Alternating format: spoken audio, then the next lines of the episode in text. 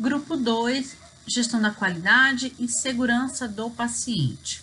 Então, antes de nós falarmos sobre gestão da qualidade em saúde, é, nós já vimos muito sobre esse conceito no nosso módulo 2, mas é importante nós entendermos nesse módulo o que, que nós vamos buscar de fato em termos de gestão da qualidade e segurança do paciente nas nossas visitas.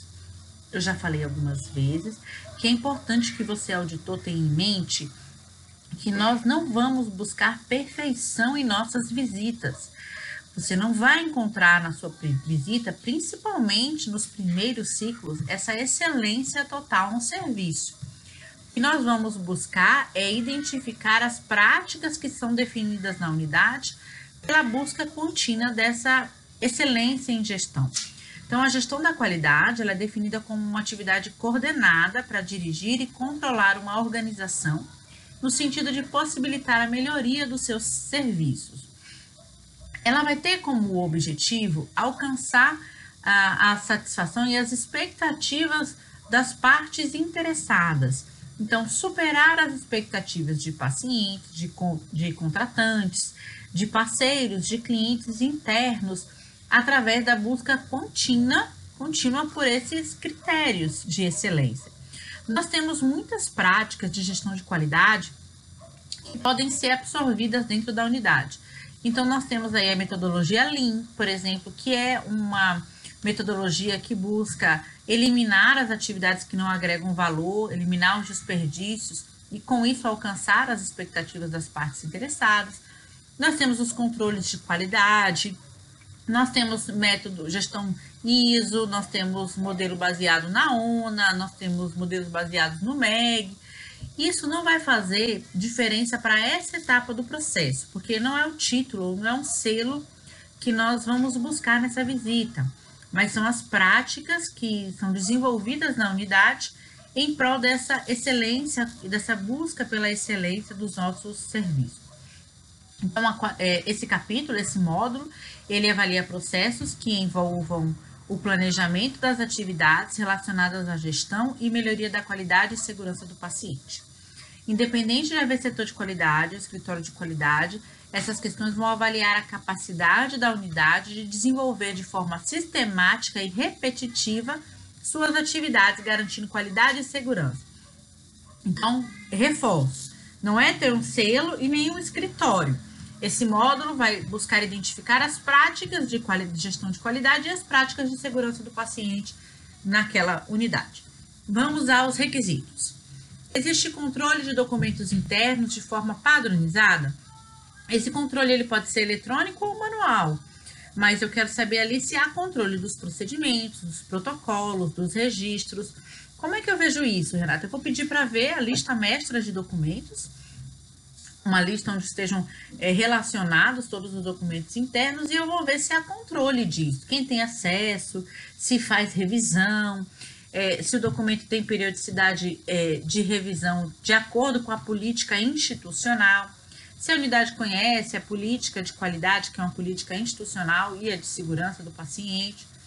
Então, esse controle de documentos internos, ela precisa, ele precisa ser sistemático. Outro requisito, a padronização e implantação dos protocolos e procedimentos pertinentes aos processos assistenciais, processos de apoio e institucionais. Está definida ou escrita? Então, tem padrão para todos os documentos?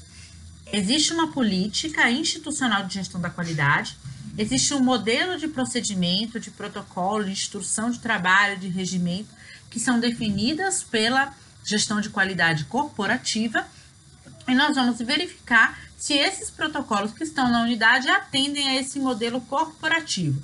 Isso não é um requisito para exigir que a unidade siga regras de, da matriz ou de qualquer outra unidade. É, a unidade pode ter uma outra sistemática de controle, mas ela não pode ir de encontro com a sistemática institucional. Existe controle de acesso e segurança dos documentos institucionais? Quem pode acessar um documento? Quem pode revisar um documento?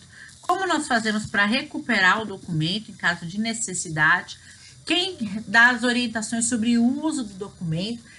O que a gente vê constantemente são unidades que têm uma pasta física com vários POPs e protocolos, muitas vezes até assinado pelas diretorias e que fica guardado lá num armário. Qualquer um pega, qualquer um acessa, qualquer um risca, a equipe não sabe. Na hora da auditoria que você pede, deixa eu ver os seus documentos, seus procedimentos, a pessoa não sabe onde eles estão, ou diz que fica na diretoria. É, então você vê que não há controle e segurança desses documentos institucionais. Existe prática de notificação de não conformidades de processos. Então, quais são as práticas desenvolvidas para notificar uma não conformidade? Quais são as práticas desenvolvidas para notificar um evento adverso? É, você vai perguntar para um colaborador, um gestor, um líder, né, alguém da unidade, como ela faz para notificar uma não conformidade, uma quebra de acordo ou um evento adverso. É, e aí você vai verificar se essa sistemática ela existe, se essa prática ela está definida. Porque às vezes eles dizem, ah, eu, eu notifico, eu mando um e-mail. Mandar um e-mail pode até ser uma prática da unidade. Contudo, é, cada um faz de um jeito, cada um manda um. Manda, você pede para ver um e-mail de notificação dessa não conformidade e ela não existe, ou essa prática de que a notificação é feita por e-mail, ela não foi formalizada. Então, a gente precisa buscar a sistemática, a prática para notificação dessas não conformidades é, dentro do processo de gestão de qualidade. Existe evidência de que são realizadas análises de causa e ações corretivas para impedir a recorrência das não conformidades. É, peça para ver, deixa eu ver os registros de não conformidade da sua unidade, os registros de evento adverso. Unidade que tem zero de evento adverso, é, zero de não conformidade, então tá claro que o que existe ali é uma subnotificação. Do mesmo jeito que não existe é, infecção zero, ou que não existe glosa zero, não existe é, evento zero. Porque, no mínimo, é preciso que haja os, os quase erros, os near miss notificados. Então, se não há essa, essa sistemática, essa prática, você não vai encontrar esse requisito, né? Que é a análise de causa do que foi registrado. Então, você vai pedir para ver o histórico de registros e, havendo, você vai analisar é, como as respostas foram dadas. É, dê uma olhada no, na parte de não conformidade, no módulo de não conformidade que vai estar disponível aqui, junto com o material complementar para você entender um pouco mais sobre análise de causa e ações corretivas, porque é importante que você, avaliador, tenha essa maturidade de fazer a avaliação do que foi notificado ali é, pra, e do que foi respondido. Não permita que as notificações elas tenham uma análise de causa superficial e você passe por aquilo sem fazer uma avaliação aprofundada. É, análise de causa tem que encontrar a causa raiz da não conformidade e a ação corretiva tem que ser feita com base nessa causa raiz. Existe um instrumento para notificação dos eventos adversos? Então, verifica como é que funciona. É no Qualiex, para quem tem Qualiex, é no formulário, para quem não tem Qualiex, a, o, a caixa para colocar o formulário fica onde? Quem recolhe esses formulários, com que periodicidade? É, perceba e rastreie os, os fluxos para notificação, tanto de não conformidade quanto de evento adverso. Você talvez precise estudar um pouco mais sobre o conformidade e a, as tratativas de não conformidade, e para isso a gente colocou aqui um material complementar, que é um treinamento rápido sobre gestão de não conformidades. Os processos estratégicos estão mapeados com as devidas interações. Essa também é uma prática que você dificilmente vê em unidades que não possuem escritório de qualidade. Mas o nosso papel como avaliador é sempre incentivar que essas práticas sejam sempre buscadas, que elas sejam sempre refinadas, que haja melhoria com base nisso. E quando a gente não identifica quem são os clientes e quem são os fornecedores da unidade, dificilmente você consegue fazer um bom mapeamento daquele processo a ponto de agir de forma preventiva para evitar o dano, para evitar o erro ou para evitar as falhas que impactem ou não no paciente, no processo assistencial. Foi realizado um mapeamento de processos e riscos de acordo com o procedimento corporativo. Existe um procedimento corporativo, um POP corporativo, que diz como a instituição ela age com relação ao mapeamento de processo e risco. Vocês viram já isso lá no módulo de gestão de processos e também no módulo de gerenciamento de risco, onde a gente apresenta a metodologia utilizada pelo IGH, mas ela não é a única metodologia. Lembra que a gente já falou algumas vezes aqui que o objetivo do CQIGH não é julgar a prática da unidade, mas buscar esse movimento da unidade em prol da execução de uma prática. É, tem um procedimento corporativo que estabelece uma regra para mapeamento de processo e uma ferramenta, mas naquela unidade que não é, não tem escritório de qualidade, a unidade pode adotar ou aderir outra ferramenta. O importante é que ela, de fato, complete, contemple o mapeamento de, correto, entradas e saídas, o mapeamento de clientes e fornecedores, o mapeamento de risco por processos. Então, isso que a gente vai buscar lá, esses critérios, tanto para o mapeamento quanto para a classificação do risco.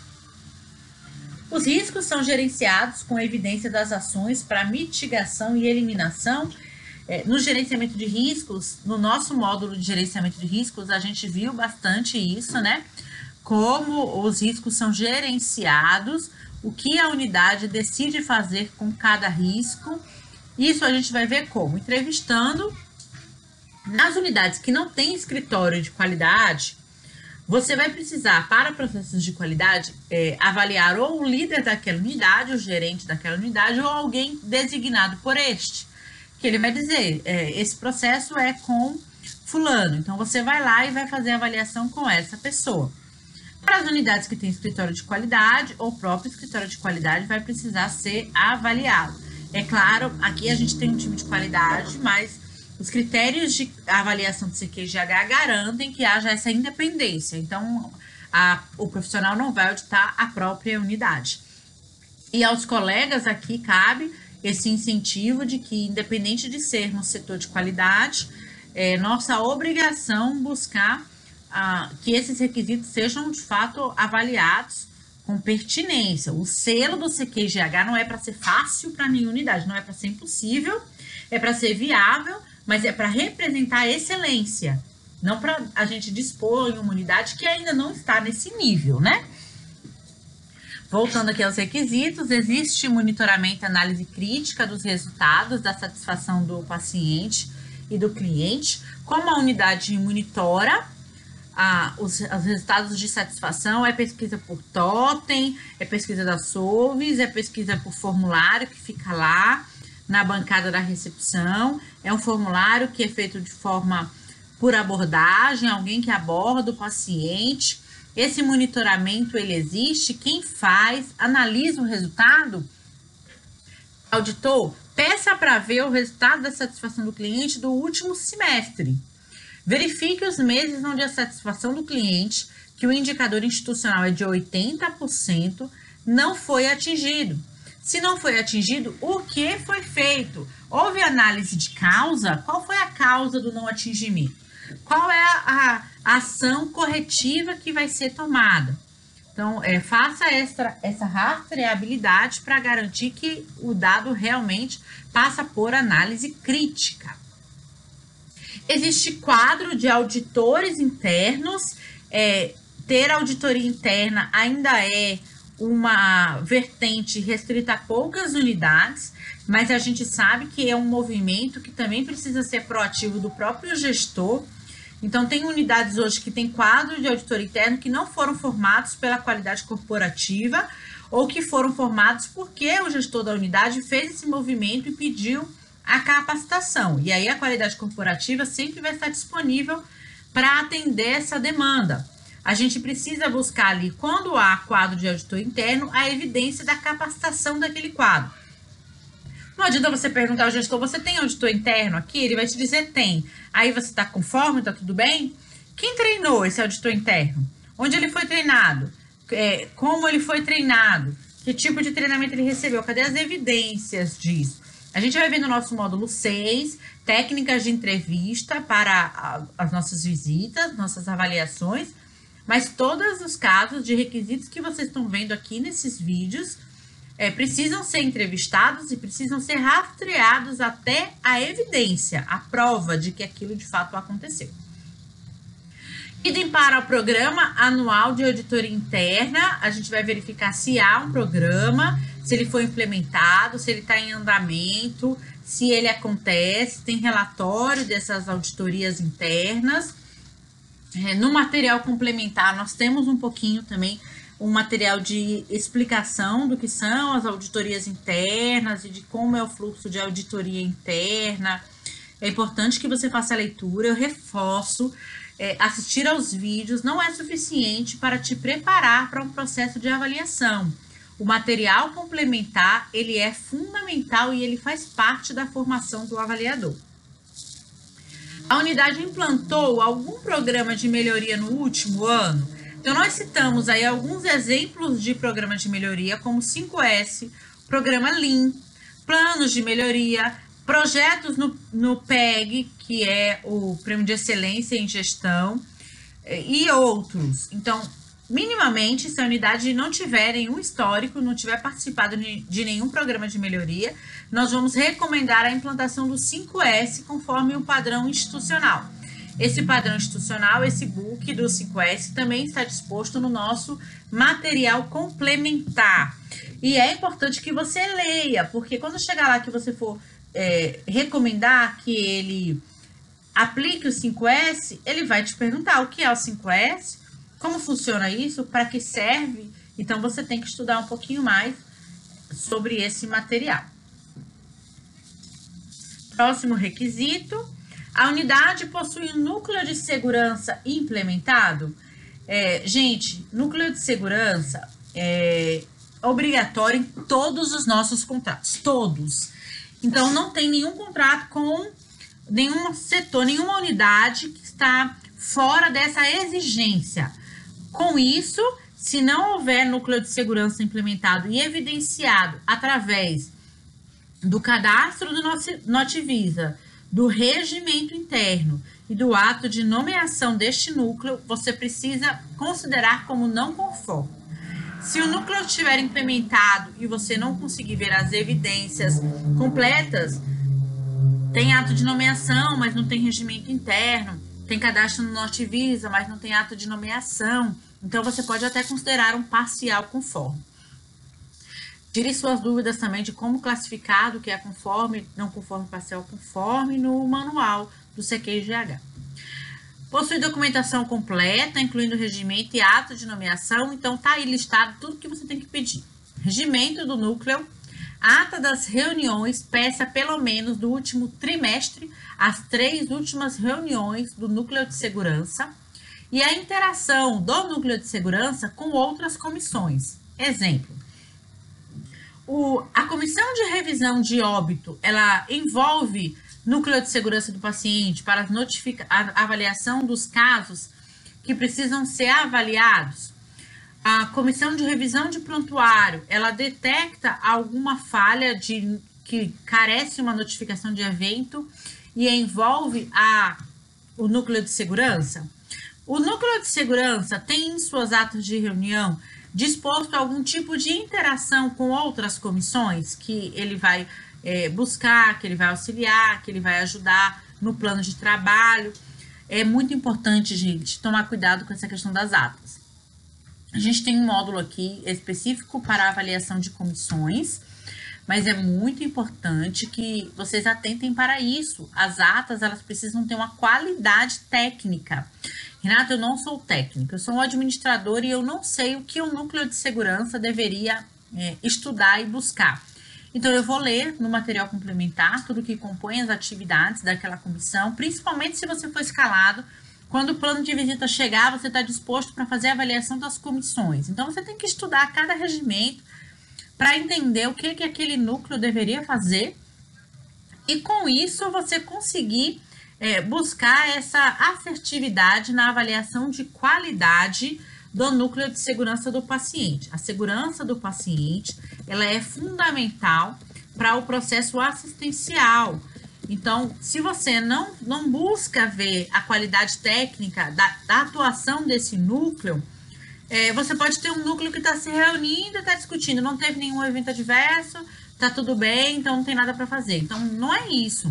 É, de acordo com a Agência Nacional de Vigilância Sanitária, Anvisa, uh, o núcleo de segurança do paciente ele deve ser instituído em todos os serviços, ele deve ter atuação direta da gestão e ele deve buscar as ações de melhoria e qualidade da segurança do paciente.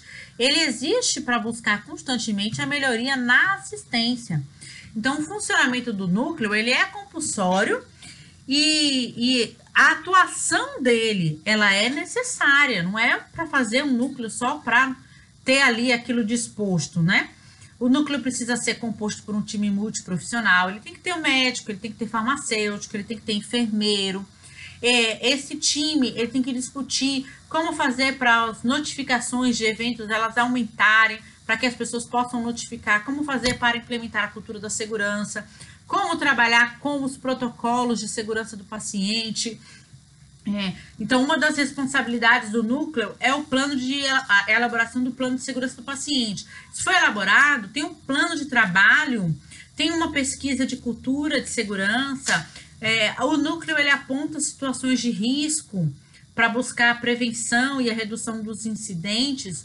O núcleo ele promove a articulação dos processos que vão impactar o paciente, o núcleo ele de fato atua buscando ser efetivo é, ou é um núcleo que apenas está estabelecido e formalizado num documento que fica guardado em uma pasta para apresentar ao contratante. Isso é fundamental para os nossos serviços, tá?